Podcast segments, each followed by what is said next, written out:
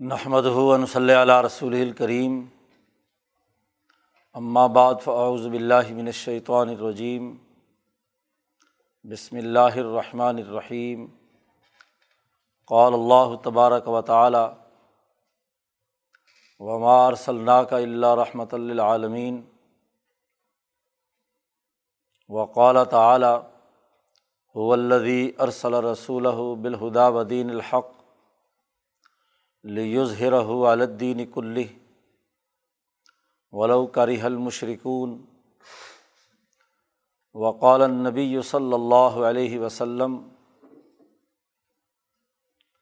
لا يبقى على ظہر العرضی بیت مدرن ولا وبرن اللہ ادخل اللہ کلیمت الاسلام بعز عزیز او ذل ذلیل صدق اللہ مولان العظیم و صدق رسول النبی الکریم۔ معزز دوستوں امبیا علیہم السلام کے تذکرے سے متعلق یہ سلسلہ جاری ہے۔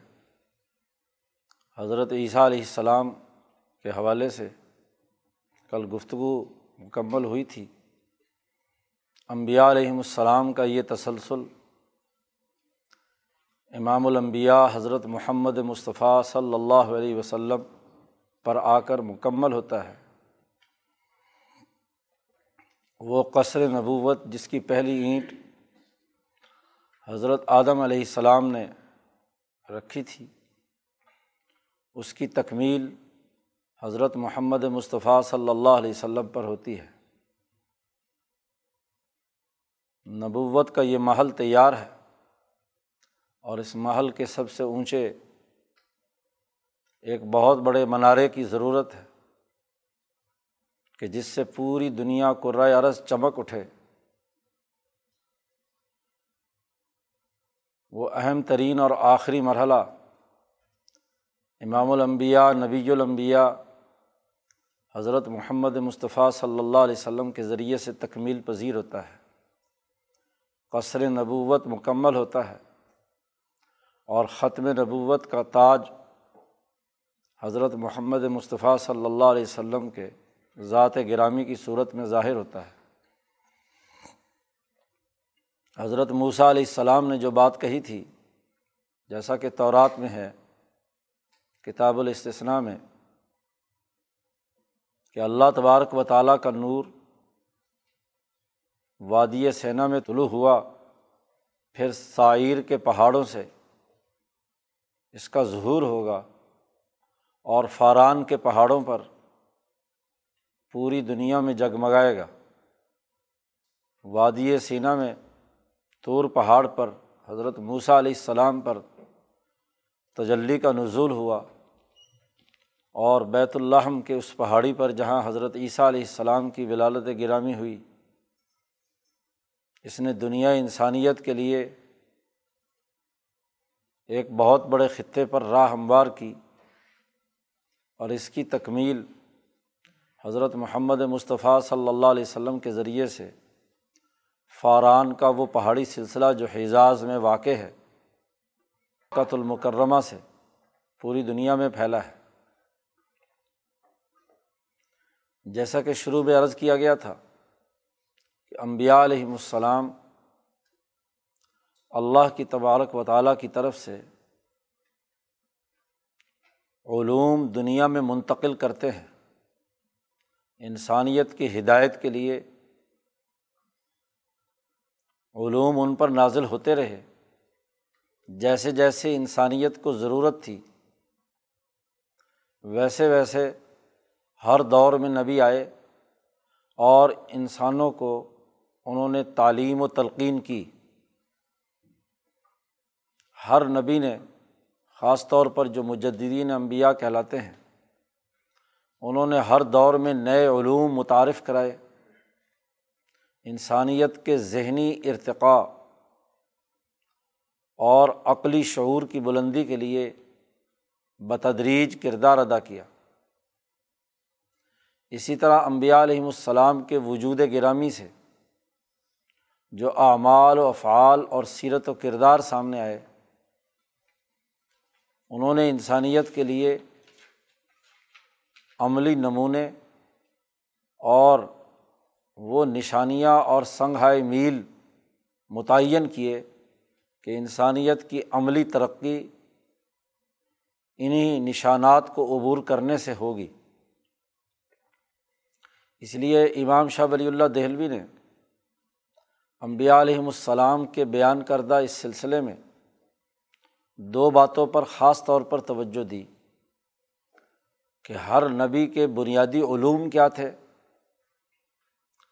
اور اپنے زمانے کے آنے والے نبی نے کون سے وہ نشان راہ متعین کیے کہ جس سے عملی طور پر ان سب ہائی میل کو عبور کر کے ذات باری تعلیٰ تک پہنچا جا سکتا ہے۔ انسانیت کی ترقی کا نظام بنایا جا سکتا ہے۔ تو دو اصطلاحات بار بار حضرت شاہ صاحب استعمال کرتے رہے۔ ایک تو علوم انبیاء کہ کس نبی نے کون سا علم دریافت کیا اور انسانیت کی رہنمائی کے لیے اس دور کے علمی تقاضوں کو پورا کیا۔ اور دوسری اہم ترین بات جس کی طرف توجہ دلاتے رہے شاہ صاحب وہ امبیا علیہم السلام کے وہ جد وجہد اور کوشش اور سیرت و کردار کی آیات کی اصطلاح استعمال کی کہ وہ نشانیاں، وہ اہم معیارات کون کون سے رہے ہیں۔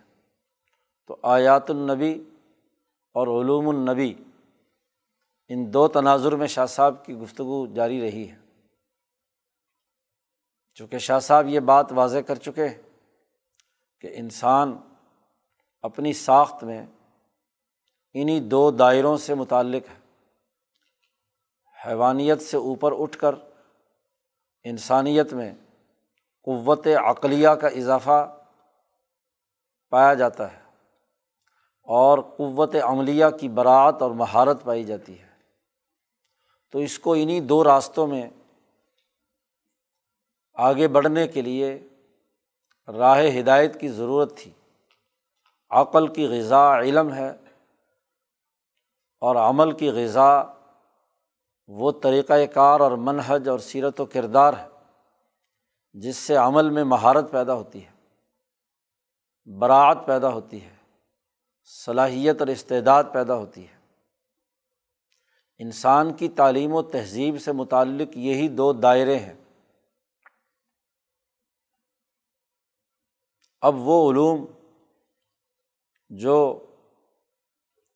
انسانیت کی ہدایت کے لیے آدم علیہ السلام سے شروع ہوئے تھے، انسانیت جیسے جیسے ذہنی ارتقاء کرتی گئی، وہ امبیا علیہم السلام کے ذریعے سے اس دنیا میں آتے رہے اور اس کا جامع ترین خلاصہ حضرت ابراہیم علیہ السلام نے جو امام انسانیت بن کر دنیا میں آئے نو انسانی کے لیے تحریک حنیفیت کی صورت میں چھوڑا تھا۔ یہ وہ معیارات اور وہ بنیادی قواعد و اصول تھے جس کی اساس پر انسانیت اس دنیا میں بھی ترقی اور کامیابی کے مراحل طے کرتی ہے۔ اور یہاں سے جانے کے بعد اگلے مراحل میں حشر اور برزخ وغیرہ کے مراحل میں بھی کامیاب ہوتی ہے۔ تو نوع انسانیت کی بقا، اس کی ترقی، اس کا ارتقاء، تحریک حنیفیت کا مرہون منت رہا ہے۔ یہ اعلیٰ ترین علم ابراہیم علیہ السلام کی جاری کردہ یہ تحریک، اس کے ایک مرکز بیت المقدس سے حضرت اسحاق علیہ السلام کی طرف سے شروع ہوتی ہے اور ارتقاء کرتے ہوئے اس علم کی آخری منزل حضرت عیسیٰ علیہ السلام تک پہنچتی ہے، گویا کہ حنیفی تحریک کا اسرائیلی ماڈل حضرت عیسیٰ علیہ السلام پر مکمل ہو جاتا ہے۔ یہ تو وہ انسانیت کے اعلیٰ معیارات تھے جن کا تعلق اس قرۂۂ ارض کے درمیانے علاقے بیت المقدس سے لے کر یمن تک، جزیرۃ العرب، مشرق وسطیٰ، تو فلسطین سے یمن تک کے اس علاقے میں یہ تحریک بڑی، پھیلی، پھولی اور اس کے اثرات حضرت عیسیٰ علیہ السلام کے زمانے میں دونوں طرف پھیلنا شروع ہوئے۔ لیکن انسانیت کی ترقی کا اس سے ایک دوسرے درجے کا مرحلہ بھی تھا۔ وہ امبیا علیہم السلام جو مشرق وسطیٰ کے دونوں طرف مشرق اور مغرب میں آئے، ان کے علوم کا ان کی اقوام کی ذہنی ساخت کے مطابق نزول کا سلسلہ بھی چلتا رہا۔ نبوت کا ایک وہ انداز اور اسلوب جو حکمت کے اصول پر یا بقول امام انقلاب مولانا عبید اللہ سندھی رحمۃ اللہ علیہ کے انتباعی طریقے کے مطابق جو اللہ کی طرف سے علوم منتقل ہوتے رہے اس سے مشرق و مغرب بھی سیراب ہوا ہے۔ امبیا کا صرف یہی ایک سلسلہ نہیں ہے جو ابراہیمی تحریک سے وابستہ ہے۔ اللہ پاک نے ارشاد فرمایا ہے کہ بہت سے رسول ہیں جن کا ہم نے قصہ اور واقعہ آپ کے سامنے بیان کیا ہے کتاب مقدس قرآن حکیم میں۔ اور بہت سے ایسے رسول ہیں جن کے واقعات اور قصص ہم نے آپ کو بیان نہیں کیے۔ اور پھر یہ بات بھی قرآن حکیم نے ارشاد فرمائی کہ وہ امن امتن اللہ خلافیہ نذیر دنیا کی کوئی قوم ایسی نہیں کہ جہاں ہم نے کوئی ڈرانے والا نہ بھیجا ہو۔ ہر قوم میں ایک نبی آیا ہے۔ ولیک القومن ہاد ہر قوم کے لیے ایک ہادی اور رہنما ضرور رہا ہے۔ وہ اس جزیرت العرب سے دور دراز کے علاقوں میں چین ہو، ہندوستان ہو، ایران ہو، ان تمام علاقوں میں اقوام جہاں جہاں بھی قومی شکل اختیار کی ہے یعنی ارتفاق سالس کے درجے پر پہنچی ہے۔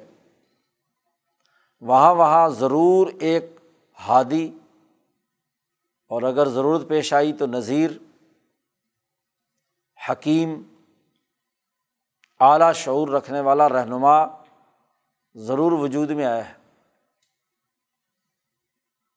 اب یہ امبیا کا وہ طریقہ ہے جن میں فرشتہ نازل نہیں ہوتا، بلکہ اس نبوت میں علم منکشف ہوتا ہے ان کے سینے پر۔ ان کی روح اشراقیت کی صلاحیت رکھتے ہوئے جب متوجہ الا ہوتی رہی تو ان کے سینے پہ روز روشن کی طرح انکشاف ہوتا رہا اور اس انکشاف کے مطابق، اس کشف کے مطابق انہوں نے انسانیت کی رہنمائی کی۔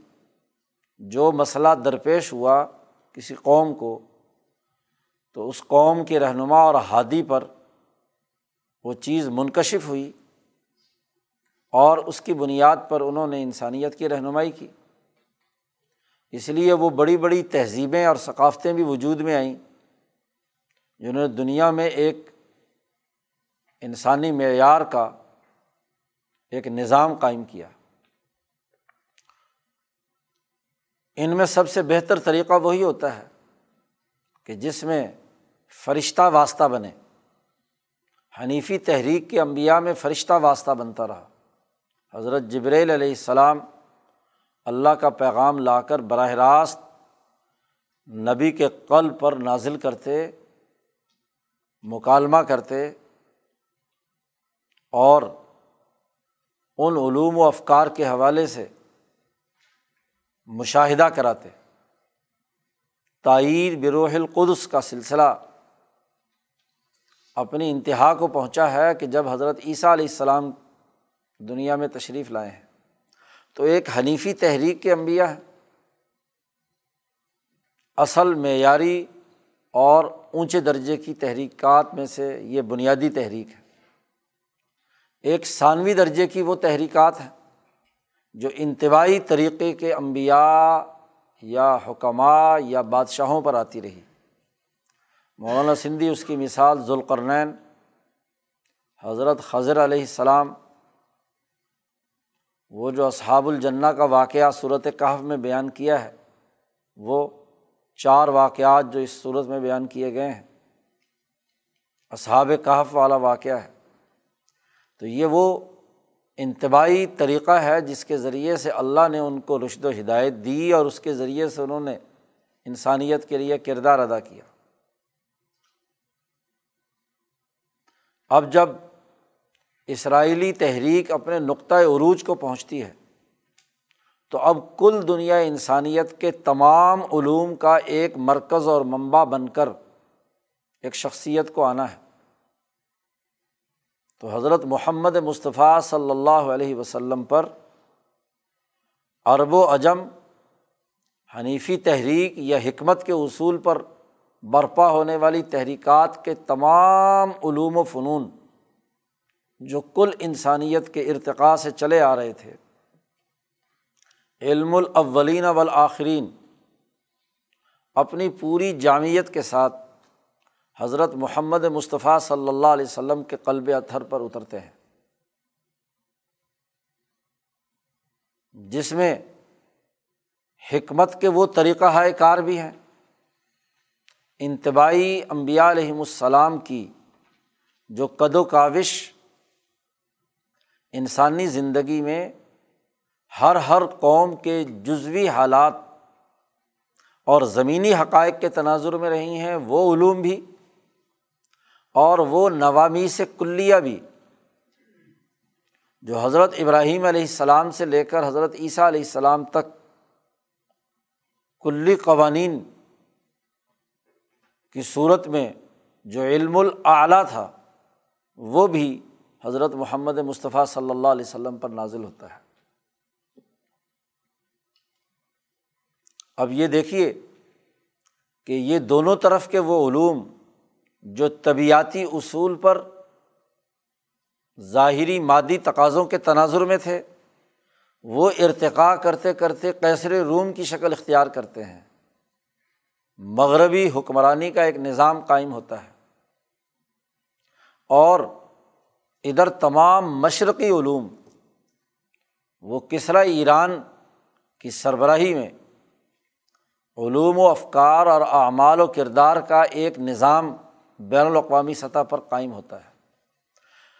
اب جب یہ ریاستیں اپنی اپنی جگہ پر قائم ہوئی تھیں، تو ہمیشہ جب ریاستیں شروع میں قائم ہوتی ہیں، تو وہ سچے علوم اور اعلیٰ اخلاق پر مشتمل ہوتی ہیں۔ وہ امبیا ہی کی جد وجہد اور کاوشوں کا ارتقائی مراحل ہوتے ہیں۔ کسرا ایران جن حکمرانوں کے ارتقاء کے ذریعے سے اس کی ریاستی ڈھانچہ تشکیل پذیر ہوا، وہ وہی امبیا علیہم السلام ہیں جن کی جد وجہد اور کاوش سے وہ علوم منتقل ہوئے۔ مولانا ابوالکلام آزاد نے، حضرت دانیال وغیرہ امبیا کے ذریعے سے ہی اس کے بنیادی اثاثی اصولوں کا واضح طور پر تذکرہ کیا ہے۔ کہ جس کے ذریعے سے یہ قباد کی قیادت میں حکومتیں دو بڑی بڑی ریاستیں وجود میں آئی ہیں۔ ذوالقرنین کو قباد ہی قرار دیا ہے انہوں نے۔ تو امبیا ہی کے علوم ہیں یا حکمہ ہی کے علوم ہیں جس کی بنیاد پر ریاستیں شروع میں بنی اسی طرح کیسر جو روم کی حکمرانی کی آغاز اور ابتدائی ہے، وہ وہاں کے علوم جمع ہوئے ہیں تو ان کے اثرات مرتب ہوئے ہیں۔ بالخصوص جو ایوب علیہ السلام کی جد وجہد اور ان سے پہلے ادریس علیہ السلام کی جد وجہد سے جو طبیعتی علوم انسانیت کے سامنے آئے ہیں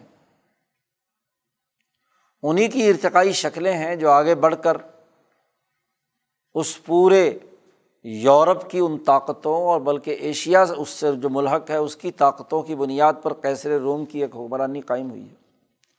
لیکن ہوتا یہی ہے کہ ریاستیں شروع میں قائم ہوتی ہیں تو صحیح اصولوں اور ضابطوں پر۔ وقت گزرنے کے ساتھ ساتھ اس میں مفاد پرست طبقات اور حکمران اپنی حکومتی، سیاسی اور معاشی طاقت کا غلط استعمال کرتے ہیں۔ اور وہ ہوتے ہوتے ظلم و ستم کا نشان بن کر بن رہ جاتی ہے۔ نبی کرم صلی اللہ علیہ وسلم کی آمد کے موقع پر یہ دو بڑی طاقتیں کیسر و کسرا،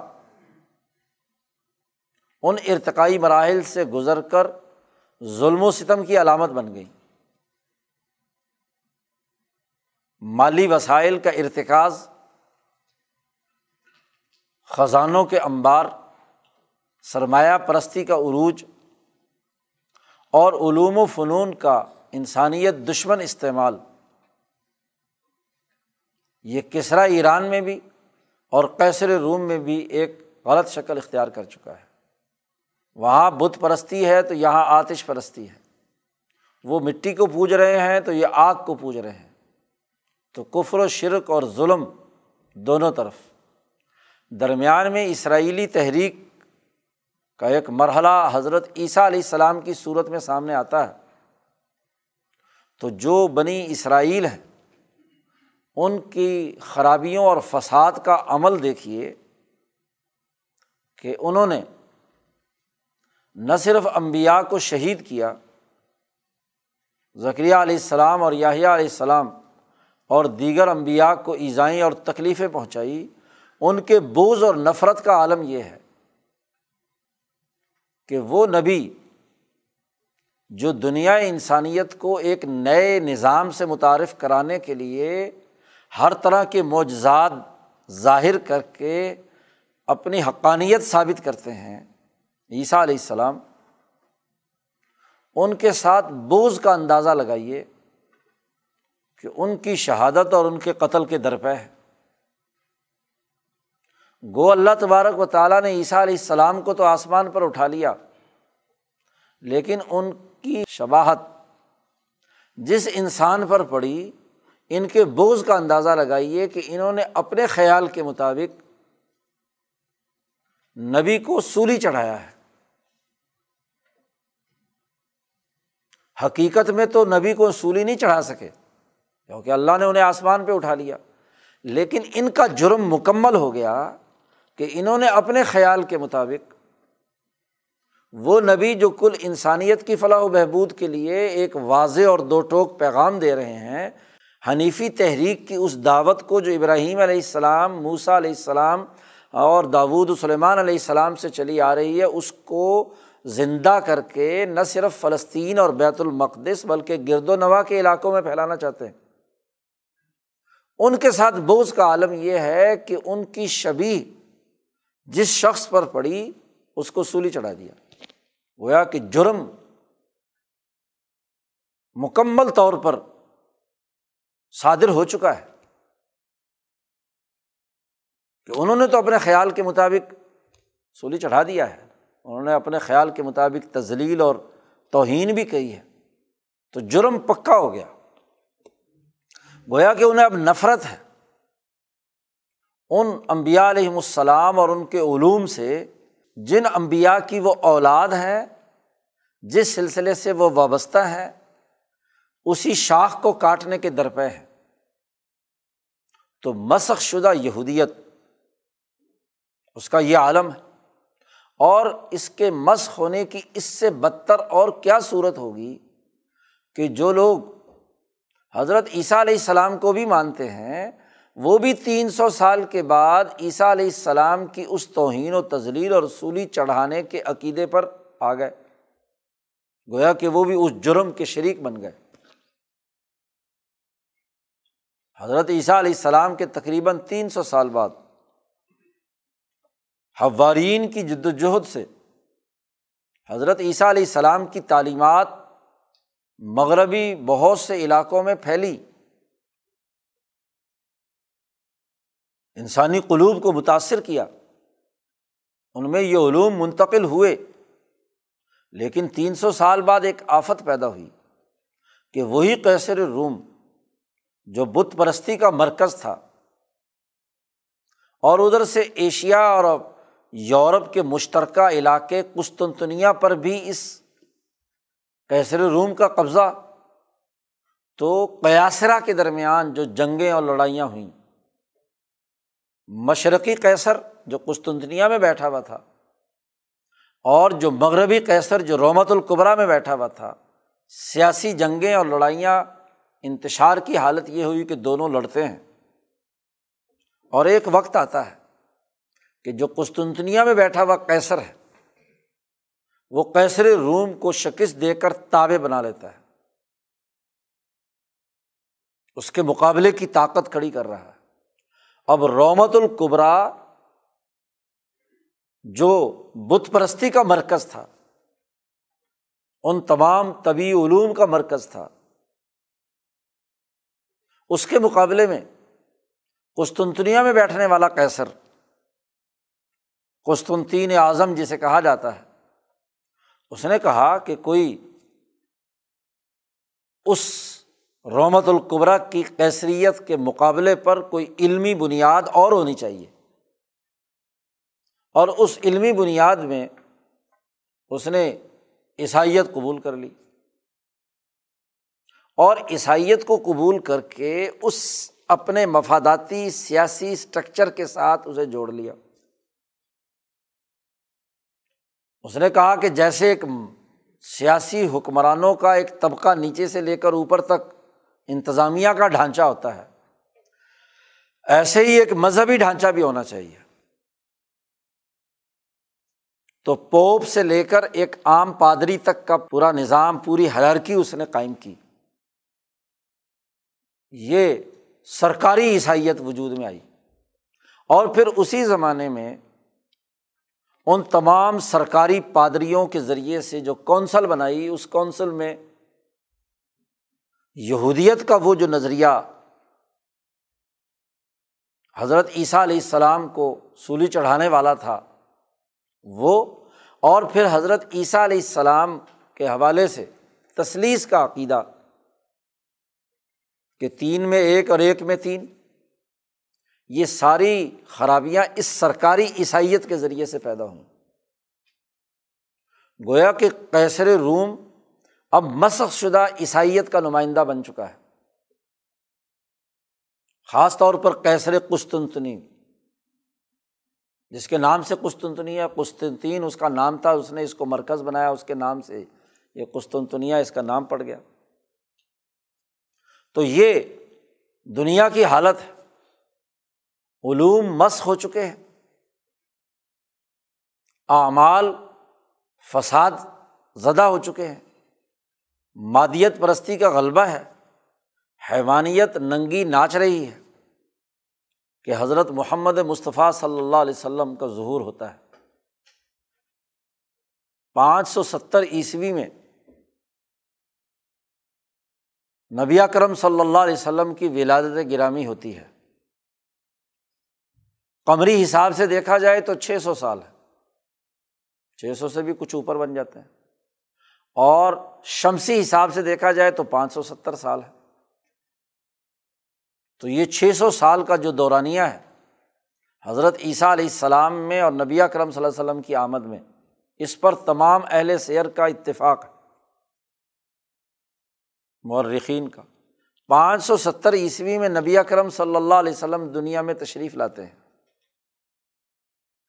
اب آپ کی سیرت مبارکہ کی تفصیلات تو بہت ہیں۔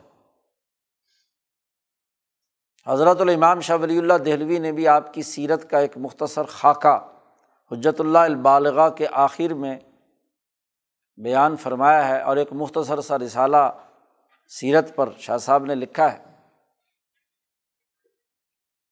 اور سیرت نبویہ پر بڑی تفصیل سے مورخین، محدثین نے گفتگو کی ہے۔ امام شاہ ولی اللہ دہلوی کا انداز اور اسلوب یہ ہے کہ شاہ صاحب جب گفتگو کرتے ہیں تو وہ پھیلی ہوئی تفصیلات، بکھرے ہوئے علوم، ذیلی اور ضمنی قواعد کے امبار میں سے وہ بنیادی اثاثی اصول اور قواعد دریافت کرتے ہیں جو آج انسانیت کو عمل کے لیے مطلوب ہے۔ علوم کا مقصد ذہنی انتشار نہیں ہونا چاہیے۔ کثرت علم اور عمل کی بکھری ہوئی حالت انسان کی تعلیم و تربیت میں بڑی رکاوٹ بنتی ہے۔ تعلیم کے لیے تو بنیادی نکات چاہیے۔ بنیادی علوم چاہیے۔ سیرت و کردار کے بنیادی نمونے چاہیے۔ اس معیار کے مطابق ہی چیزوں کو پرکھیں گے تو وحدت فکری پیدا ہوگی۔ علمی طاقت اور قوت آئے گی۔ کام کرنے کے لیے، عمل کے لیے تو بنیادی نکات بہت مختصر سے ہوتے ہیں۔ باقی جیسی جیسی عمل کرتا جاتا ہے انسان تو اس کی تفصیلات سامنے آتی رہتی ہیں۔ تو امام شاہ ولی اللہ دہلوی رحمۃ اللہ علیہ نے سیرت نبویہ کے بہت بڑے تاریخی ذخیرے میں سے آپ صلی اللہ علیہ وسلم کی تمام تر سرگرمیاں ولادت گرامی سے لے کر دنیا سے تشریف لے جانے تک کہ اس تریسٹھ سالہ دور کے وہ بنیادی علمی نکات اور اصول متعین کیے ہیں کہ ان اصولوں کی روشنی میں آپ صلی اللہ علیہ وسلم کی ذات گرامی سے صادر ہونے والے علوم، آپ کے وجود گرامی سے ظاہر ہونے والے آثار، سیرت و کردار اور معجزات وغیرہ وغیرہ، وہ ان اصولوں کی روشنی میں سمجھ میں آ جائے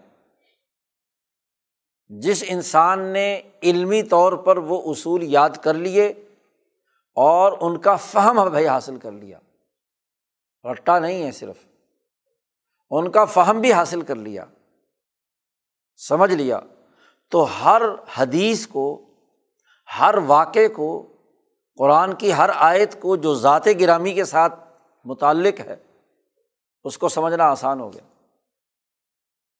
یہ وہ بنیادی کام ہے جو حضرت الامام شاہ ولی اللہ دہلوی نے یہاں تعویر الحادیث میں اپنے پیش نظر رکھا ہے۔ نبی کرم صلی اللہ علیہ وسلم کے علوم اور آپ صلی اللہ علیہ وسلم کے وجود گرامی سے جو دنیا میں آیات عظیمہ ظاہر ہوئیں، سیرت و کردار کا جو نمونہ ظاہر ہوا، ان دونوں کے تناظر میں شاہ صاحب نے بنیادی اثاثی اصول متعین کیے ہیں۔ یوں تو بہت ساری بکھری ہوئی چیزیں ہیں۔ ایک منظم انداز میں چیزوں کو سمجھنے کا اسلوب سامنے نہیں آتا، لیکن شاہ صاحب کی گفتگو سے، آپ کے انداز بیان اور اسلوب سے آپ صلی اللہ علیہ وسلم کی سیرت کو ایک منظم اور مربوط انداز میں علمی اصولوں اور قاعدوں کی روشنی میں سمجھنے کی اہلیت اور صلاحیت پیدا ہوتی ہے۔ حضرت البام شاہ ولی اللہ دہلوی رحمۃ اللہ علیہ نے وہ اصول یہاں اس کتاب میں بیان کیے۔ اصل حق تو یہ ہے کہ امام الانبیاء حضرت محمد مصطفیٰ صلی اللہ علیہ وسلم کی سیرت کے بے شمار پہلوؤں کو ایک ترتیب کے ساتھ ولادت گرامی سے لے کر دنیا سے تشریف لے جانے تک اور آپ کے کیے ہوئے کاموں اور آپ کی تربیت یافتہ جماعت کی جو صورت حال رہی ہے، اس پر تفصیل سے گفتگو کی جائے۔ لیکن اب ہمارے پاس دو تین دن باقی ہیں۔ تو انہیں ایام میں وہ بنیادی اثاثی اصول ہم سمجھنے کی کوشش کریں گے۔ وہ بنیادی اثاثی اصول دس ہے چھ اصول حضور صلی اللہ علیہ وسلم کے بے شمار علوم کا احاطہ کیے ہوئے ہیں۔ اور چار بنیادی اثاثی اصول آپ کی سیرت و کردار اور آپ کے وجود گرامی سے جو آیات اور معجزات ظاہر ہوئے ہیں، ان تمام کو سمیٹے ہوئے ہیں۔ کل دس اصول شاہ صاحب نے تعبیر الحادیث میں نبی اکرم صلی اللہ علیہ وسلم کے حوالے سے بیان فرمائے ہیں۔ گویا کہ تریسٹھ سالہ سیرت نبویہ اور اس دوران ظہور پذیر ہونے والے علوم اور سیرت و کردار کے نمونے ان دس اصولوں میں بند کر دیے۔ ایک بہتے ہوئے بحر ذخار کو ہاں جی ایک کوزے میں بند کر دیا۔ تاکہ سمجھنے میں آسانی ہو۔ ہر بات اپنی اپنی جگہ پر، واضح طور پر کس اصول کے تحت آئی ہے۔ ایک منظم فکر، ایک منظم نظام جو کل انسانیت کی فلاح و بہبود کے لیے ہے، وہ واضح اور دو ٹوک انداز میں سامنے آ جائے۔ یہ طریقۂ کار امام شاہ ولی اللہ دہلوی نے اختیار فرمایا ہے۔ اس حوالے سے پہلی بنیادی حقیقت تو وہ ہے جس کا تذکرہ شاہ صاحب نے الخیر الکثیر میں کیا ہے۔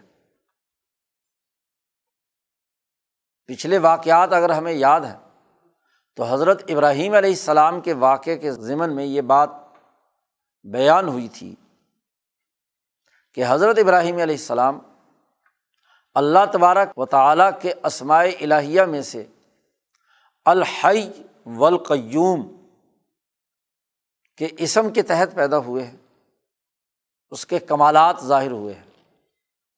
اور وہاں فرمایا تھا، من حیث الاجمال،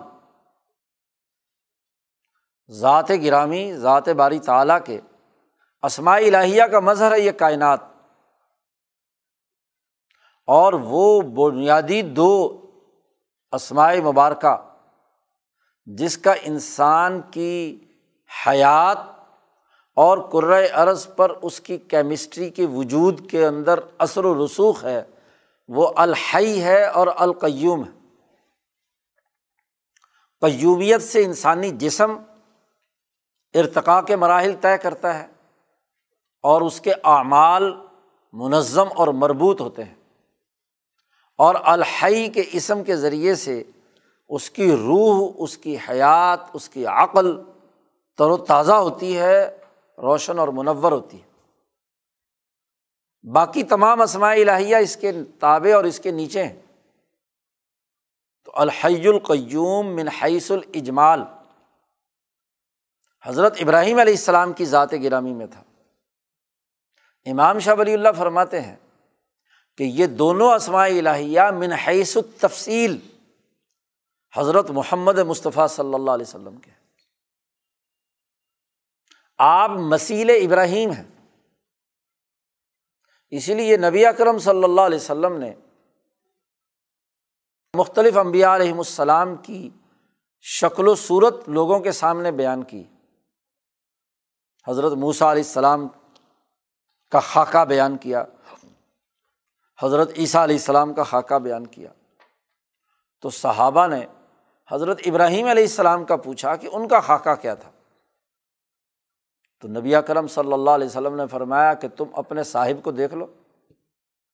یعنی اپنی ذات گرامی کا تعارف کرایا کہ اگر تم مجھے دیکھ لو تو تمہیں ابراہیم یاد آ جائیں گے۔ ابراہیم علیہ السلام ہی کی شبی پر میں ہوں۔ تو ابراہیم علیہ السلام کا وجود گرامی دراصل اس کی عین، تفصیل اور تشریح حضرت محمد مصطفیٰ صلی اللہ علیہ وسلم کامل اور مکمل طور پر۔ مسیل ابراہیم ہے۔ جیسے ابراہیم علیہ السلام نے تمام تر طاقتوں اور قوتوں کی موجودگی میں بت پرستی کے ماحول میں نوجوان ابراہیم نے جرت اور ہمت کے ساتھ حنیفیت کے اعلیٰ معیارات قائم کرتے ہوئے تمام کا مقابلہ کیا اور پھر اس پر مراکز بنائے حنیفی تحریک کو آگے بڑھانے کے لیے حکمت عملی اور اس کے فروغ کے لیے کردار ادا کیا۔ نظریہ اور فکر دیا۔ اس نظریے اور فکر کو عمل میں لانے کے مراکز بیت اللہ الحرام اور بیت المقدس بنائے اور پھر اسحاق علیہ السلام کی عملی جد وجہد سے اسرائیلی تحریک کے مختلف مراحل کے ارتقاء سے۔ اس کو اس سطح تک پہنچایا کہ وہ بین الاقوامی سطح پر انسانیت کے لیے رہنمائی کی صورت اختیار کرے۔ آج اس کی تفصیلات، اس کی تشریحات اور اس کا عملی نظام اعلیٰ ترین سطح پر قائم کرنے کے لیے حضرت محمد مصطفیٰ صلی اللہ علیہ وسلم دنیا میں تشریف لاتے گویا کہ علم الاولین والآخرین آپ کی ذات میں ودیت کر دیے گئے۔ اس الحی اور القیوم کے اسم کے ماتحت۔ پھر ایک اور بات بھی حضرت شاہ صاحب نے فرمائی کہ حضرت محمد مصطفیٰ صلی اللہ علیہ وسلم پر علوم کا نزول تو وہی الہی کے آغاز سے ہوا ہے، چالیس سال کی عمر مبارک سے۔ اس سے پہلے بھی، بے ست سے پہلے بھی، حضرت محمد مصطفیٰ صلی اللہ علیہ وسلم کے بنیادی اوصاف میں تین باتیں ہیں۔ کہ آپ قبل از بیست بھی حکیم بھی تھے، معصوم بھی تھے اور باطنی طور پر اس دنیا انسانیت کے قطب بھی تھے۔ القتب الباطنی۔ تینوں اوصاف اور تینوں کی تشریح بھی شاہ صاحب نے کی۔ حکمت سے مراد کیا ہے؟ حکمت کی تعریف کئی دفعہ کی ہے۔ تو نبی کرم صلی اللہ علیہ وسلم کو بیست سے پہلے ہی اس کائنات کے حقائق الویات اور حقائق سفلیات کا ادراک حاصل تھا۔ اور وہ اخلاق فاضلہ جن پر انسانیت کی تعمیر و تشکیل ہوتی ہے، وہ بھی آپ کو حاصل تھی۔ بلکہ ولادت گرامی سے ہی، بلکہ اس سے بھی پہلے، جیسا کہ خود نبی اکرم صلی اللہ علیہ وسلم نے فرمایا کہ میں تو اس وقت بھی نبی تھا جب ابھی آدم پانی اور مٹی کے اندر پیچاؤ غلطاں تھے۔ کن تو نبی جن ولادم و بین الما وطین تو آپ صلی اللہ علیہ وسلم کی حکمت کا یہ عالم ہے تو اس کائنات کے تمام چیزیں آپ کے مشاہدے اور حقائق کے ادراک کی صورت میں قبل از بیست بھی تھی۔ پھر عصمت کی حقیقت بیان کی ہے کہ انسانی اعمال اور اخلاق میں سے ہر وہ منفی پہلو جو کسی عمل کو کنڈم کرتا ہے،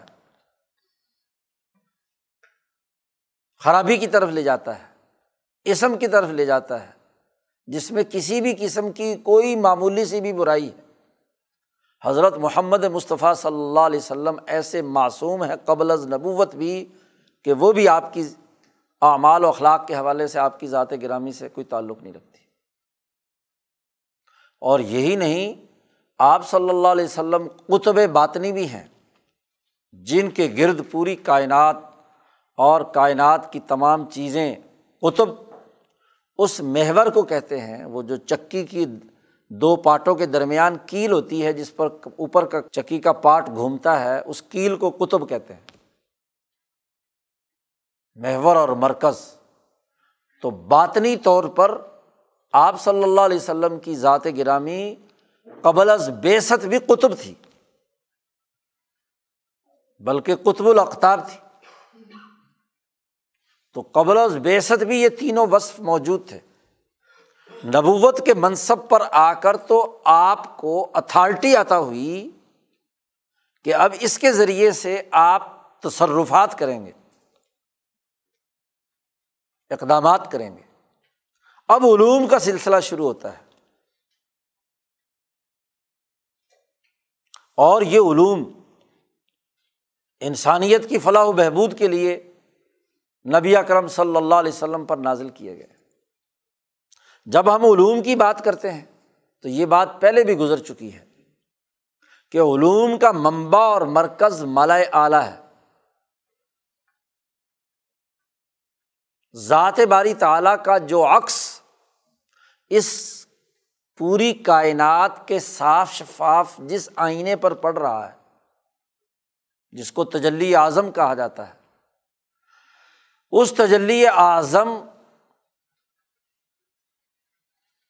کے ماتحت جو عرش الہی اور اس عرش الہی کو اٹھانے والے مقربین بارگاہ الہی مخلوق، نورانی مخلوق فرشتے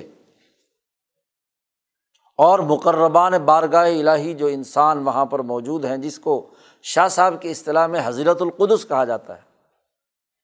تو ملائے اعلیٰ حضیرت القدس ذات باری تعالیٰ کی وہ تجلی ذاتی جس کو یہ سب سنبھالے ہوئے ہیں۔ علوم کا منبع تو ذات باری تعالیٰ سے حضیرت القدس میں نازل ہوتا ہے۔ وہاں اللہ تبارک و تعالیٰ کے ارادے نے یہ بات متعین کر دی تھی کہ یہ وہ بنیادی علوم ہیں جس کی اساس انسانیت ترقی کرے گی۔ آدم علیہ السلام کو دنیا میں بھیجتے ہوئے بھی یہ بات کہی تھی کہ میری ہدایت دنیا میں تمہاری نسلوں پر آئے گی، جو اس کی اتباع کرے گا، وہ کامیاب ہے، جو اتباع نہیں کرے گا، وہ ناکام ہے۔ وہ علم جو لوہے محفوظ میں اللہ نے متعین کیا تھا۔ اصل علم جس کی نظم بھی اور جس کا معنی بھی دونوں متعین کیے تھے۔ وہ کتاب کتاب مبین، لوہے محفوظ میں رکھی ہوئی تھی۔ اس کتاب کے کچھ حصے اور اجزاء جیسی جیسی ضرورت پیش آتی جا رہی تھی، ویسے ویسے آدم علیہ السلام پر آئے نو علیہ السلام پر آئے، صالح اور حود علیہ السلام پر آئے، ابراہیم علیہ السلام پر آئے، دیگر انبیاء حضرت موسیٰ علیہ السلام، حضرت داود علیہ السلام، حضرت عیسیٰ علیہ السلام پر آئے۔ لیکن وہ اصل علم لوہے محفوظ میں موجود تھا۔ اب اس کے نزول کا وقت ہو رہا ہے اور وہ وجہ تخلیق کائنات حضرت محمد مصطفیٰ صلی اللہ علیہ وسلم کے قلب اتھر پر نازل ہونا ہے۔ تو وہ علوم جس کا منبع اور مرکز ملائے اعلیٰ ہے۔ امام شاہ ولی اللہ دہلوی فرماتے ہیں کہ پہلا اصول، تمام علوم محمدی کا پہلا بنیادی اثاثی اصول یہ ہے کہ آپ صلی اللہ علیہ وسلم کی روح مبارک آپ کا نفس ناطقہ، چونکہ بہت عالی تھا۔ نفس ناطقہ، پہلے بھی غالباً یہ اصطلاح گزری تھی۔ یعنی جب بہیمیت اور ملکیت جس نقطۂ اتصال پر ملتے ہیں، اور دونوں کا جو آپس میں ایک دوسرے کے ساتھ بندھن ہوتا ہے، اس کو نفس ناطقہ کہتے ہیں۔ مرکز۔ تمام انسانوں میں سب سے اونچے درجے کا نفس ناطقہ صرف اور صرف حضرت محمد مصطفیٰ صلی اللہ علیہ وسلم کا ہے۔ تو آپ کا نفس ناطقہ بہت عالی۔ اور آپ کا جسم مبارک۔ اس میں سبوغ بہت اونچے درجے کا۔ کسی انسان کا ایسا سبوغ نہیں ہے۔ سبوغ بنت ساخت جسم کی یعنی عرضی قوتوں کا جوہر اور خلاصہ، اور وہ ایک دوسرے میں ایسے پیوست اور ایسے معتدل انداز میں ایک دوسرے سے مربوط ہیں کہ ایک ذرے کا بھی اس کے اندر کوئی نہ الجھاؤ ہے، نہ نقص ہے، نہ کمزوری ہے۔ تمام قوتیں، تمام بافتیں، تمام نسمی حالتیں وہ مکمل بھی ہیں اور ایک دوسرے کے ساتھ مربوط بھی ہیں۔ ان میں کوئی خلل، کوئی نقص، کوئی کمزوری نہیں پائی جاتی۔ تو سبوغ کامل بھی ہے بدن کا اور نفس ناطقہ بھی عالی ہے۔ اور پھر یہی نہیں، اس نفس ناطقہ اور اس سبوغ والے جسم مبارک کے درمیان تصالو بھی ہے تجازب بھی نہیں ہے۔ بہت اعلیٰ درجے کا۔ اب ان تین وجوہات کی وجہ سے نبی اکرم صلی اللہ علیہ وسلم کی ذات گرامی کا مالا اعلیٰ کے ساتھ ایسا ربط اور تعلق ہے کہ ہم وقت پیدائش سے لے کر دنیا سے جانے تک اور جانے کے بعد تو ترقیات اللہ جانے اور نبی جانے۔ اس پورے دورانیے میں مالا اعلیٰ آپ کی ذات اور آپ کی شخصیت پر چھایا ہوا ہے۔ ہمہ وقت کوئی لمحہ آپ کی ذات گرامی کا ایسا نہیں تھا کہ جس میں مالا اعلیٰ آپ کے ساتھ مربوط نہ ہو۔ گویا کہ ملا اعلیٰ کا مرکز اور محور ہی دنیا میں آ گیا۔ ہر وقت ہمہ وقت، دنیا میں جتنا عرصہ آپ کی ذات گرامی رہی، ہر لمحے ملا اعلیٰ کے ساتھ آپ کا ربط اور اس پر شاہ صاحب نے بہت سی حدیثوں کی طرف اشارے کیے ہیں، جن سے یہ بات واضح ہوتی ہے۔ خود قرآن نے کہا ہے جی کہ آپ اپنے رب کے حکم پر ثابت قدم رہیے فن کا بھی آ یونینا آپ ہماری نگاہوں کے سامنے ہیں۔ ہماری نگاہوں کے سامنے جمع کا سیگا ہے۔ تو مالا اعلیٰ ہے نا۔ مالا اعلیٰ کی نگاہوں کے سامنے ہے نبی کرم صلی اللہ علیہ وسلم۔ اس لیے شاہ صاحب فرماتے ہیں کہ بعض اوقات احادیث سے جیسا کہ معلوم ہوا ہے، پورا مالا اعلیٰ کا مشاہدہ آپ کے سامنے ہوا ہے۔ آپ انہیں دیکھ رہے ہیں۔ خود نبی اکرم صلی اللہ علیہ وسلم جو روایت بیان فرماتے ہیں کہ میں نے مالا اعلیٰ کا مشاہدہ کیا۔ بسا اوقات آپ صلی اللہ علیہ وسلم مشاہدہ کرتے تھے۔ وہ حدیث نبی اکرم صلی اللہ علیہ وسلم فرماتے کہ میں نے اللہ تبارک و تعالیٰ کی زیارت کی۔ سب سے حسین ترین صورت میں تجلی اعظم کا ظہور ہوا۔ تو اللہ تعالیٰ نے پوچھا اے محمد صلی اللہ علیہ وسلم، مالا اعلیٰ کس چیز میں جھگڑ رہے ہیں؟ تو میں نے کہا، مجھے تو نہیں معلوم۔ تو اللہ تبارک و تعالیٰ نے میرے سینے پر ہاتھ رکھا اور اس ہاتھ کی ٹھنڈک اب بھی میں سینے میں محسوس کرتا ہوں۔ فتح لی کل شعین تمام چیزیں میرے سامنے بالکل منکشف ہو گئی۔ تو میں نے مالا اعلیٰ کو دیکھا کہ کس بات میں جھگڑ رہے ہیں۔ میں نے اللہ پاک کو بتایا کہ اس بات میں جھگڑ رہے ہیں۔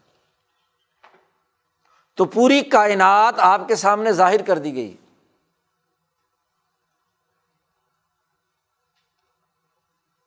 مشاہدہ کرایا گیا۔ تو مالا اعلیٰ کا مشاہدے کی ایک شکل یہ کہ اسی روایت میں حضور صلی اللہ علیہ وسلم فرماتے ہیں کہ فتح اللہ علی کلو شہین ہر چیز میرے اوپر منکشف ہو گئی۔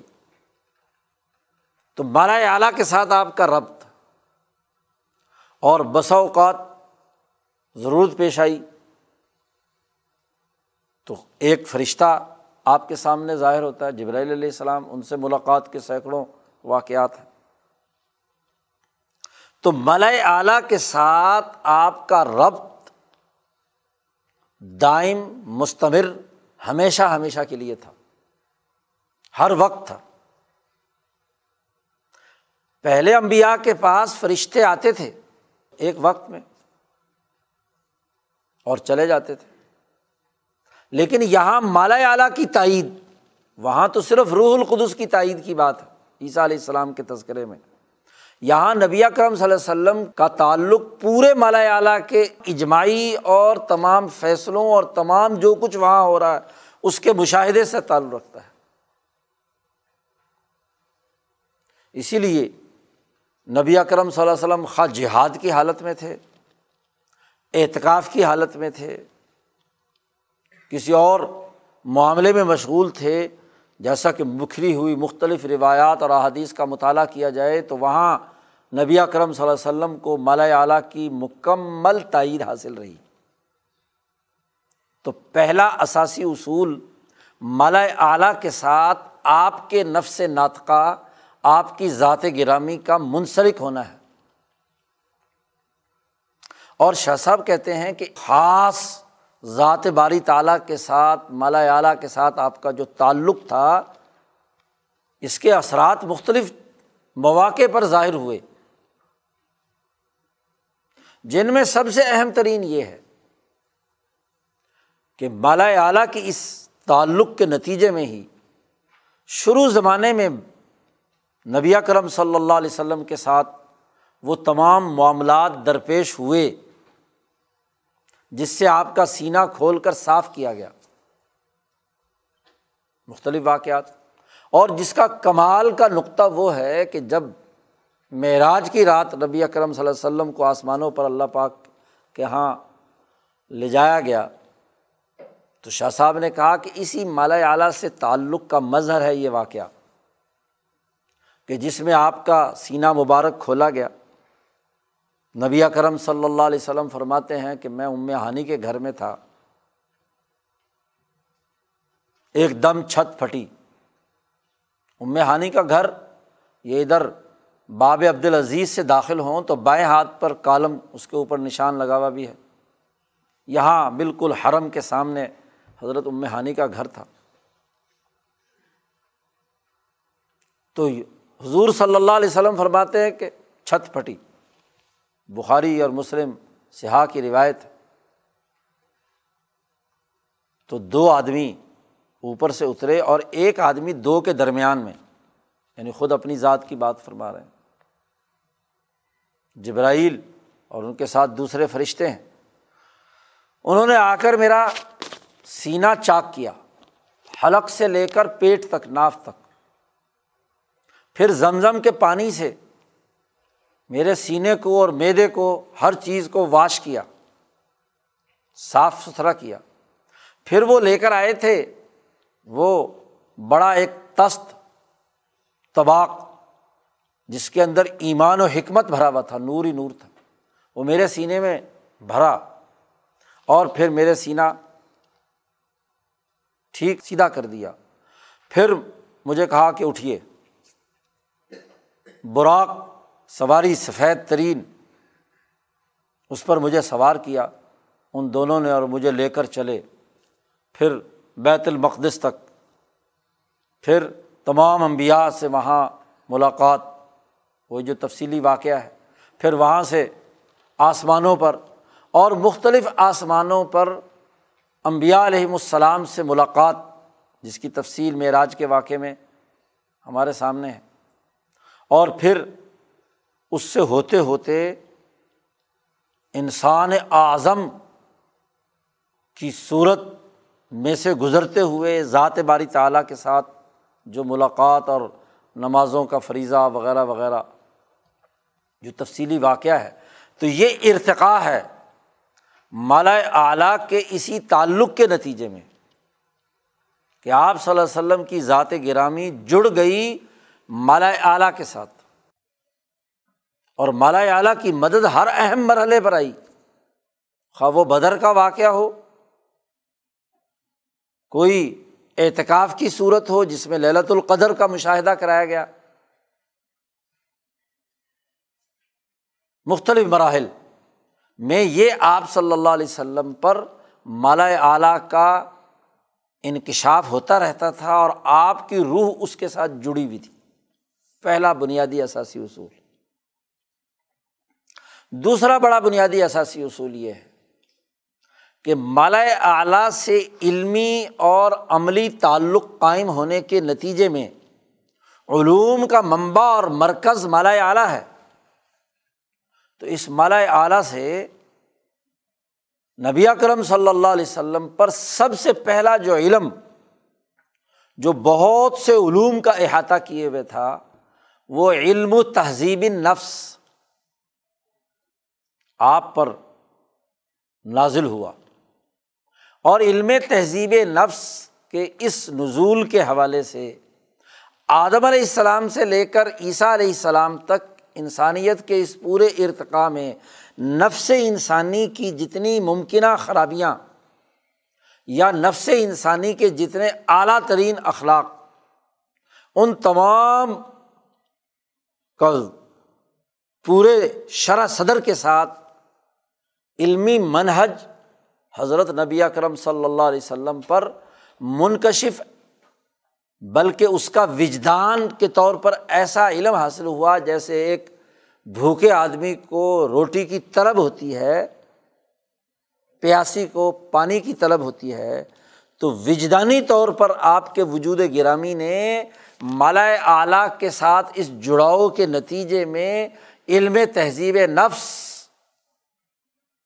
آپ نے محسوس کیا وجدانی طور پر، خالصتاً علمی طور پر۔ ایک ہوتا ہے علم بسا اوقات علم دماغ کے خانے میں رہتا ہے، جسم پر اس کا کوئی اثر ظاہر نہیں ہوتا۔ تو وہ تو علمی سغرے کبرے جوڑ کر انسان بطور فکر کے چیزوں کو سمجھ رہا ہوتا ہے، لیکن اس کے وجود پر وہ چیز تاری نہیں ہوتی۔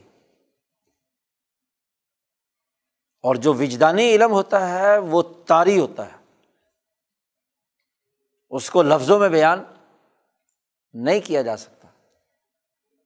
وہ تو پورے وجود پر تاری ہو گیا۔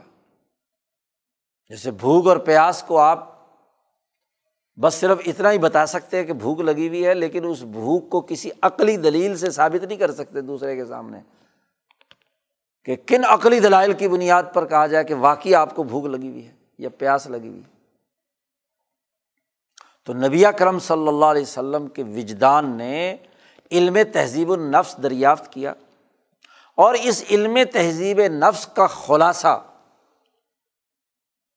اخلاق اربا ہے۔ چار بنیادی اخلاق تہارت اخبات سماہت اور عدالت۔ ان کا علمی منہج بھی، ان کا اخلاقی قدر کے طور پر ہونا بھی واضح ہوا۔ اور یہی وہ اخلاق ہے جو علم البر کی بنیاد ہے۔ علم البر کی کامل ترین شکل۔ بحیثیت تفصیل کے حضرت محمد مصطفیٰ صلی اللہ علیہ وسلم پر آئی۔ علم البر کا بحیثیت اجمال ابراہیم علیہ السلام پر آیا تھا۔ اور علم البر کا بحیثیت تفصیل نبی کرم صلی اللہ علیہ وسلم کو وجدانی طور پر اس کا علم حاصل ہوا۔ اور ان اخلاق کے متضاد طبی وجدان کے تحت اس بات کا احساس و ادراک کہ تہارت کے مقابلے میں حدث، اخبات کے مقابلے میں شرک سماہت کے مقابلے میں بد اخلاقیوں کے تمام مظاہر اور عدالت کے مقابلے میں ظلم۔ یعنی علم الاسم وہ بھی آپ پر منکشف ہوا۔ علم تہذیب نفس کی دو بنیادی شاخیں ہیں۔ علم البر والاسم۔ علم البر کے نتیجے میں چار اخلاق اور علم الاسم کے نتیجے میں ان کی ازداد۔ تو دوسرا اصول۔ آپ صلی اللہ علیہ وسلم کی سیرت مبارکہ کے تمام علمی اقوال اور عملی مظاہر وہ اس علم تہذیب و نفس سے پھوٹتے ہیں۔ علم تہذیب نفس سے متعلق آپ نے انسانوں کو ہدایات دیں، علم بیان کیا، اخلاق درست کیے، اس کا عملی نمونہ قائم کیا اور پھر شاہ صاحب فرماتے ہیں کہ صرف اجمالی طور پر نہیں بلکہ کس وقت، کس خلق کے کیا اثرات انسانی جسم اور روح پر ہوتے ہیں؟ اور وہ اثرات اس دنیا میں کیا نتیجہ پیدا کرتے ہیں؟ اور موت کے بعد یہ اخلاق یا ان کے ازداد کیا نتیجہ پیدا کرتے ہیں؟ مثلاً ان میں علم البر میں جو عبادت، نماز ہے، روزہ ہے، توحید ہے تو ہر عبادت کے کیا اثرات اور نتائج انسانی نفس پر مرتب ہوتے ہیں؟ روزے سے متعلق اگر ساری احادیث کو جمع کیا جائے، تو علم تہذیب نفس کا ایک وسیع دائرہ ہمارے سامنے آئے گا کہ آپ صلی اللہ علیہ وسلم نے انسانی جسم پر روزے رکھنے کے ممکنہ اثرات اور نہ رکھنے کے جو فساد سے متعلق اثرات ہیں، ان تمام کا مشاہدہ کیا اور بڑا جامع نپا تلا قانون اور ضابطہ مثلاً روزے کے حوالے سے کتاب السوم کے باب میں متعین ہو گیا۔ مثلاً نماز، حج، دیگر عبادات وغیرہ وغیرہ۔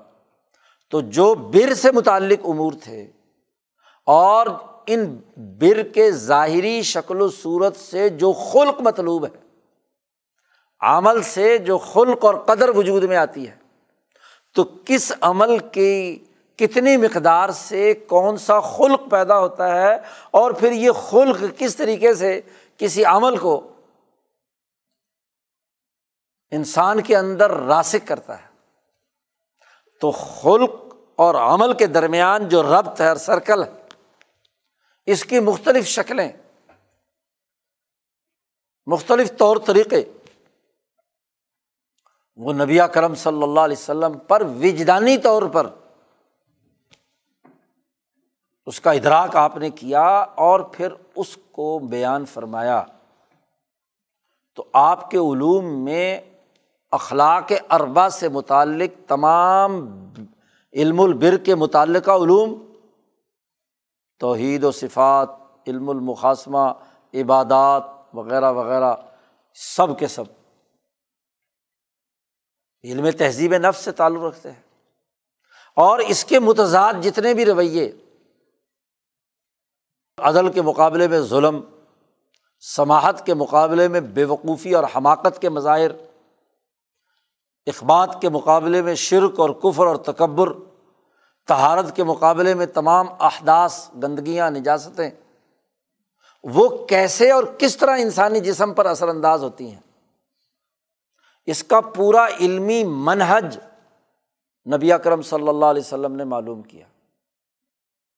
تو آپ صلی اللہ علیہ وسلم کی سیرت مبارکہ کے یہ تمام چیزیں علم تہذیب نفس کے ماتحت ہیں، دوسرے اس اصول کے ماتحت تیسرا اصول نبی اکرم صلی اللہ علیہ وسلم کی ذات گرامی سے مالا اعلیٰ سے اس تعلق کے نتیجے میں انسانی ارتقاء کے مختلف مراحل سے متعلق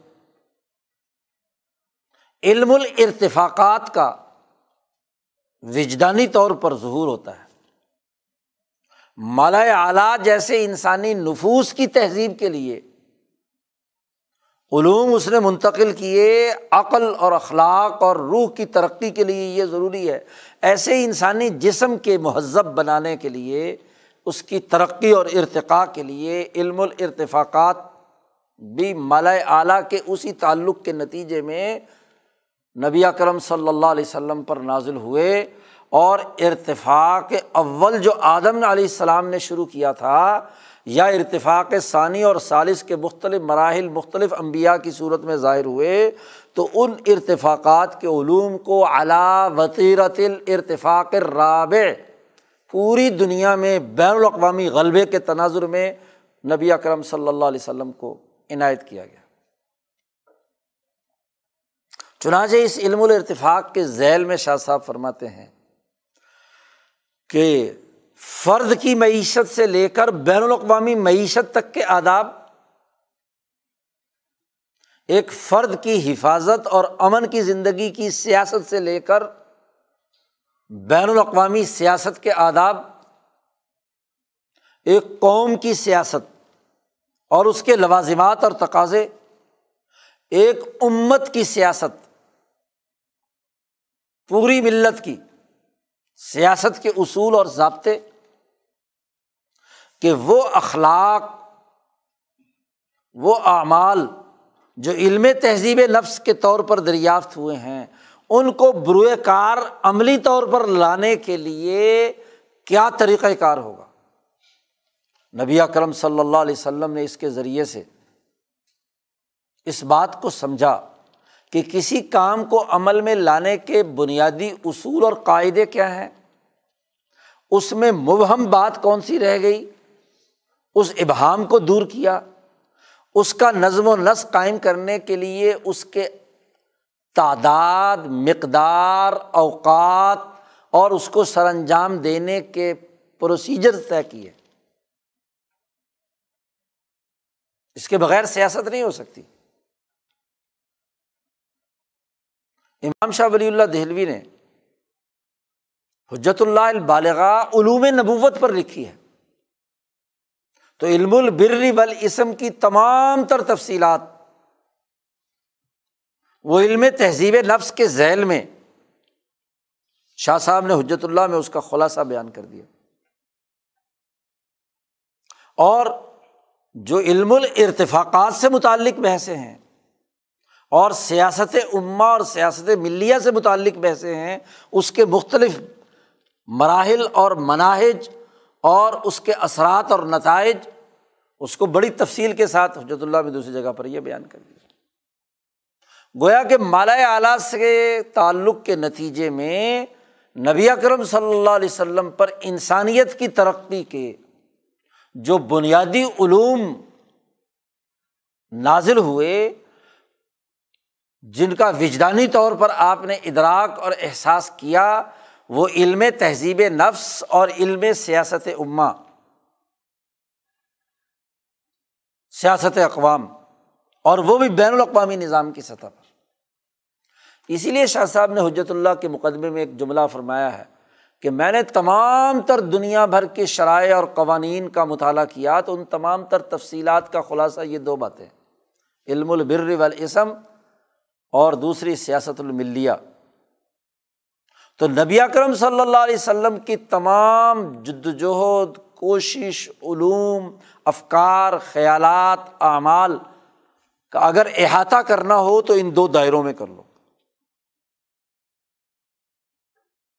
کہ وہ علم البری والاسم اور علم تہذیب نفس سے متعلق امور کہ نفس کے لیے بر کیا ہے اور اسم کیا ہے۔ اور پھر اس کا عملی ارتفاقات پر مبنی نظام سیاست العما جس کے ذریعے سے اس کی تمام تر تفصیلات نبی کرم صلی اللہ علیہ وسلم کے قلب اتھر پر نازل ہوئیں۔ یہ دو بنیادی دائرے۔ پھر یہاں شاہ صاحب نے بڑی تفصیل بیان کی ہے کہ سیاسیات میں کس مسلحت کو سامنے رکھنا ہے؟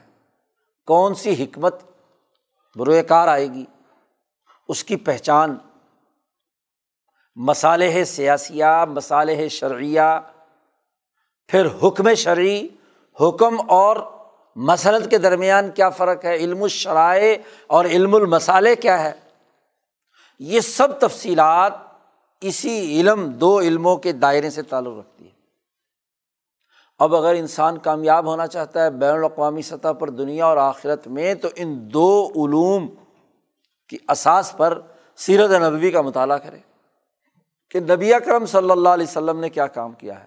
یہ وہ بنیادی مغز ہے علم حدیث کا جس کو حجرت اللہ میں شاہ صاحب نے بند کر دیا اس کی قسم اول میں، اور پھر اس کی تفصیلات قسم ثانی میں بیان کی۔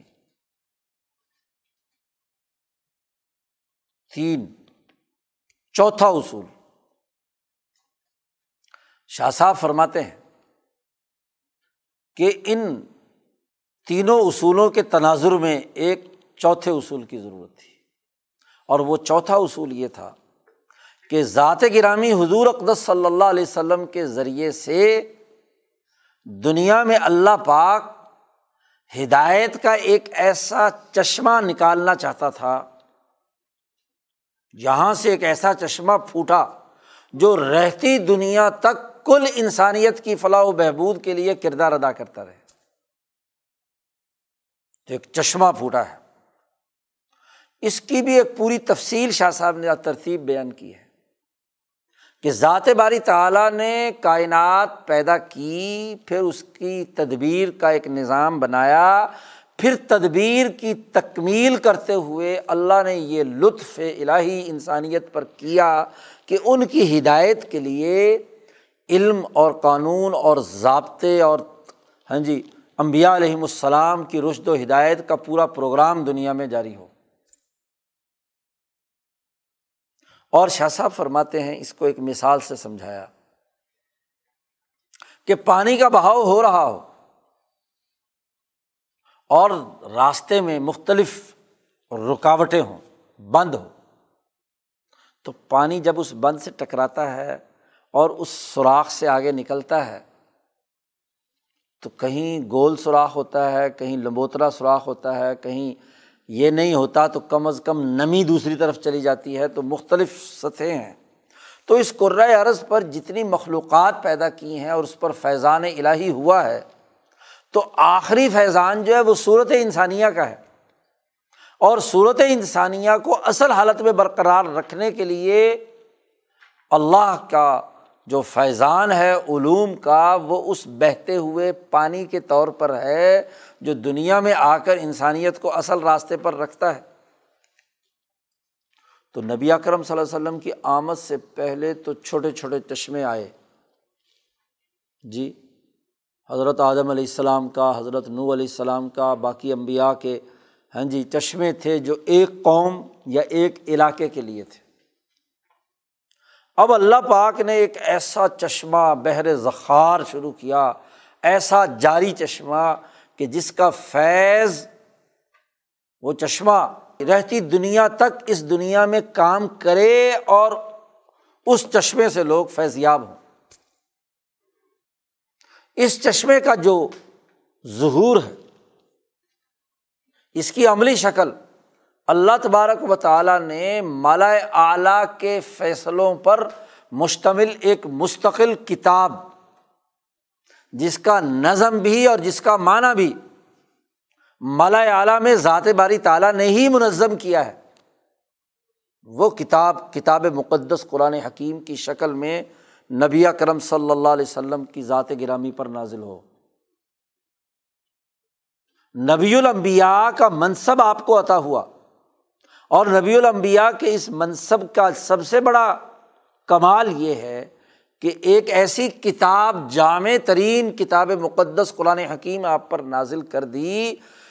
کہ رہتی دنیا تک جب تک انسانیت اس عرض پر ہے، یہ کتاب ایک سر چشمے کے طور پر ہدایت کا راستہ واضح کرتی رہے گی۔ اور یہ کتاب ایسی نازل کی کہ لا یاتی ہل باطل بین یدئی ولا من خلف ہی تنزیل من حکیم حمید۔ آپ پر نازل ہونے والے علوم میں سب سے جامع ترین علم قرآن حکیم ہے۔ اور وہ جو علم تہذیب نفس وجدانی طور پر آپ نے دریافت کیا تھا، اور وہ جو علم الرتفاقات آپ نے وجدانی طور پر دریافت کیا تھا، ان دونوں علوم کی جامع اور ان دونوں علوم کو انسانیت کے لیے منتقل کرنے کا اعلیٰ ترین نمونہ کتاب مقدس قرآن حکیم ہے۔ اور اس میں علم الاولین والآخرین سب جمع کر دیے گئے۔ صحف ابراہیم بھی، اس کا خلاصہ بھی، تورات کے اصل علوم بھی، زبور کی تعلیمات بھی اور انجیل کی تعلیمات بھی۔ بلکہ اگر حقیقت میں دیکھا جائے تو یہی وہ کتاب مقدس قرآن حکیم ہے جو لوہے محفوظ میں روز ازل سے موجود تھی اور اس میں سے کچھ چیزیں اخذ کر کے ہر دور کے نبی کو اس کی معنی، اس کے مفاہیم بتلائے گئے اور ہر دور کے نبی نے ان معنی اور مفاہیم پر انسانیت کے لیے نظام بنائے۔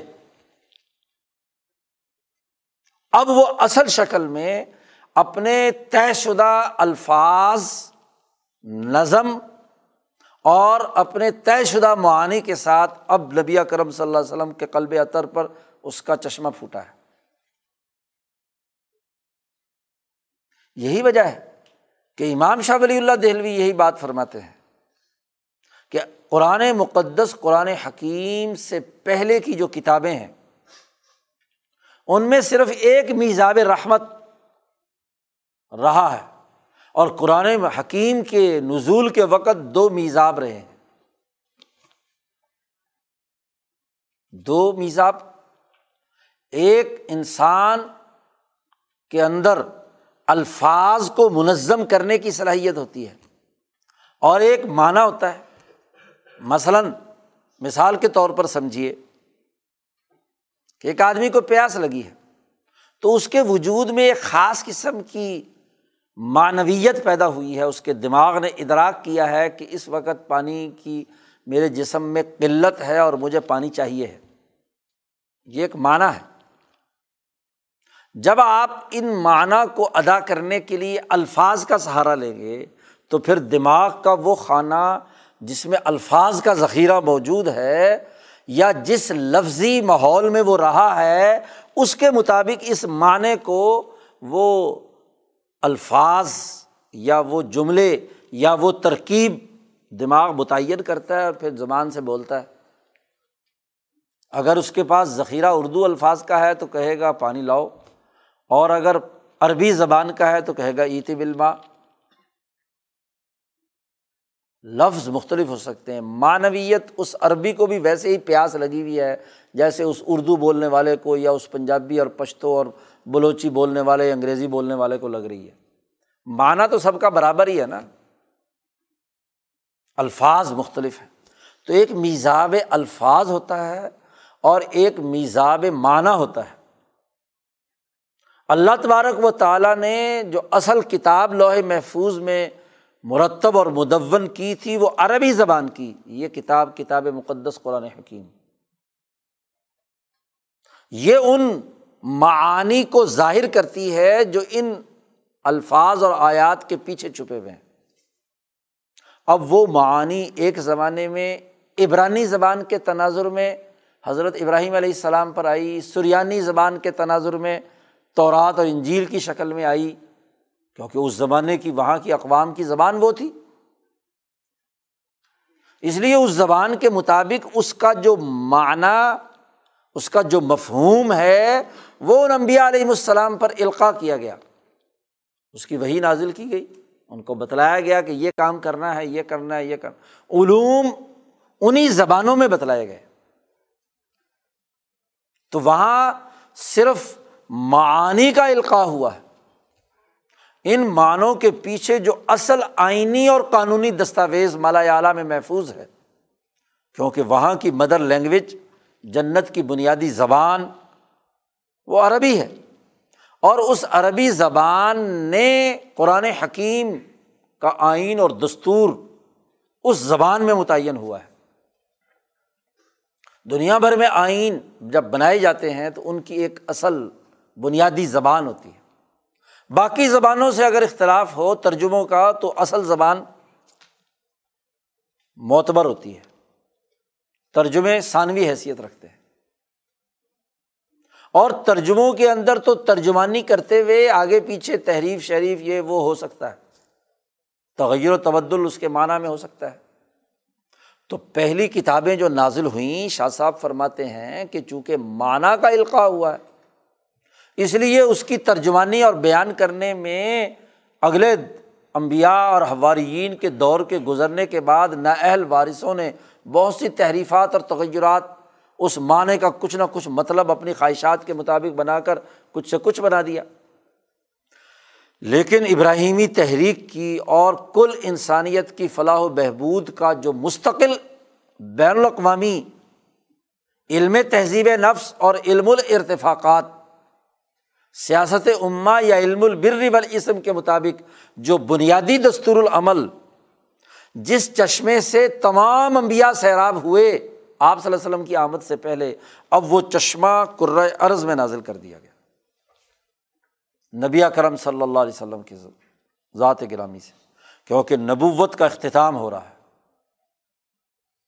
خاتم النبوہ ہے۔ علم کی اس سے بڑھ کر کوئی حد نہیں ہوتی۔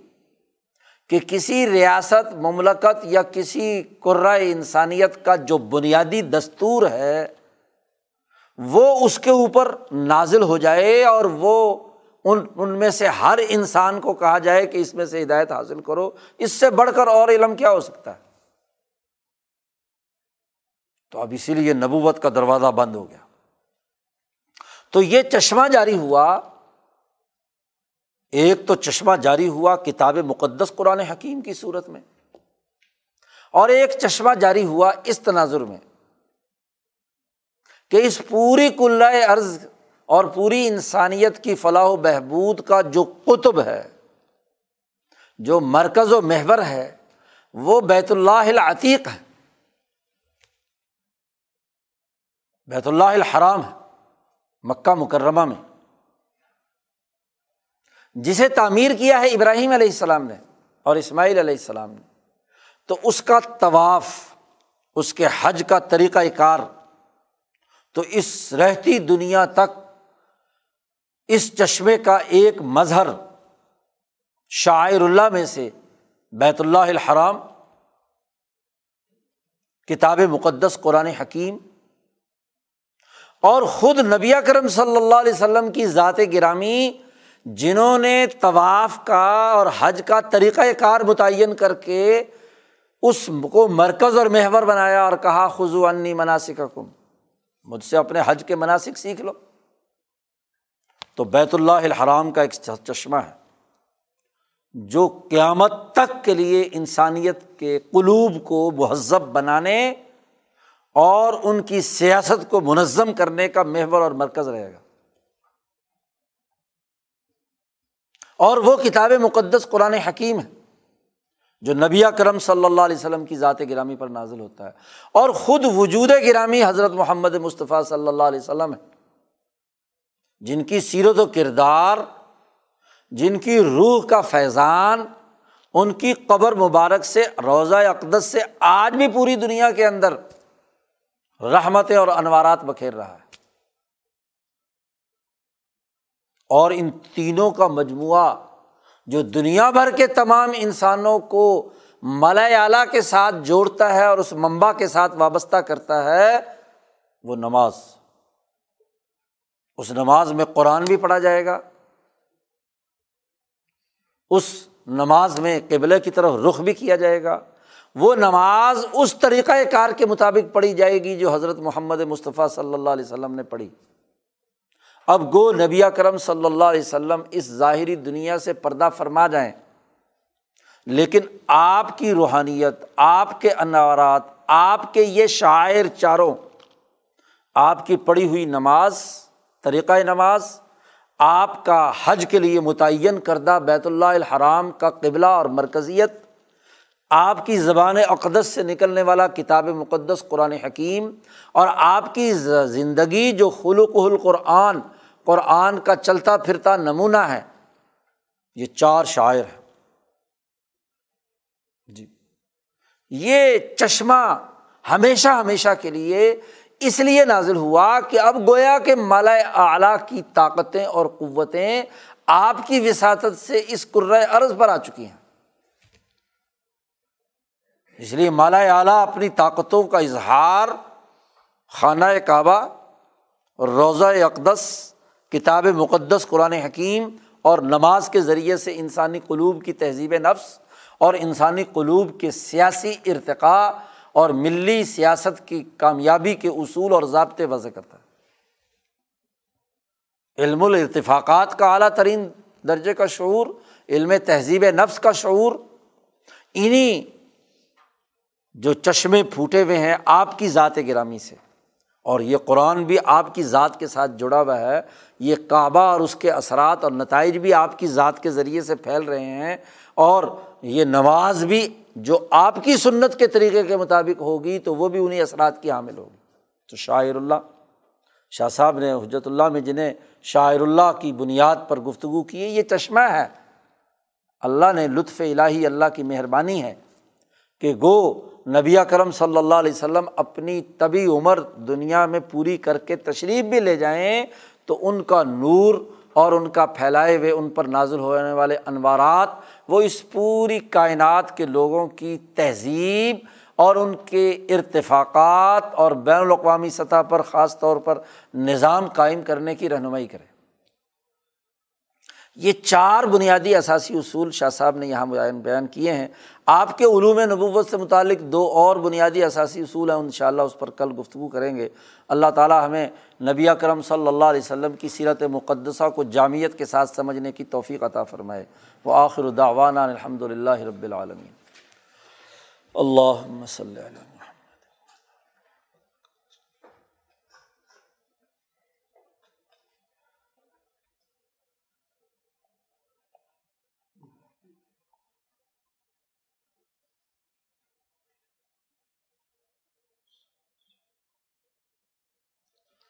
اجمعین۔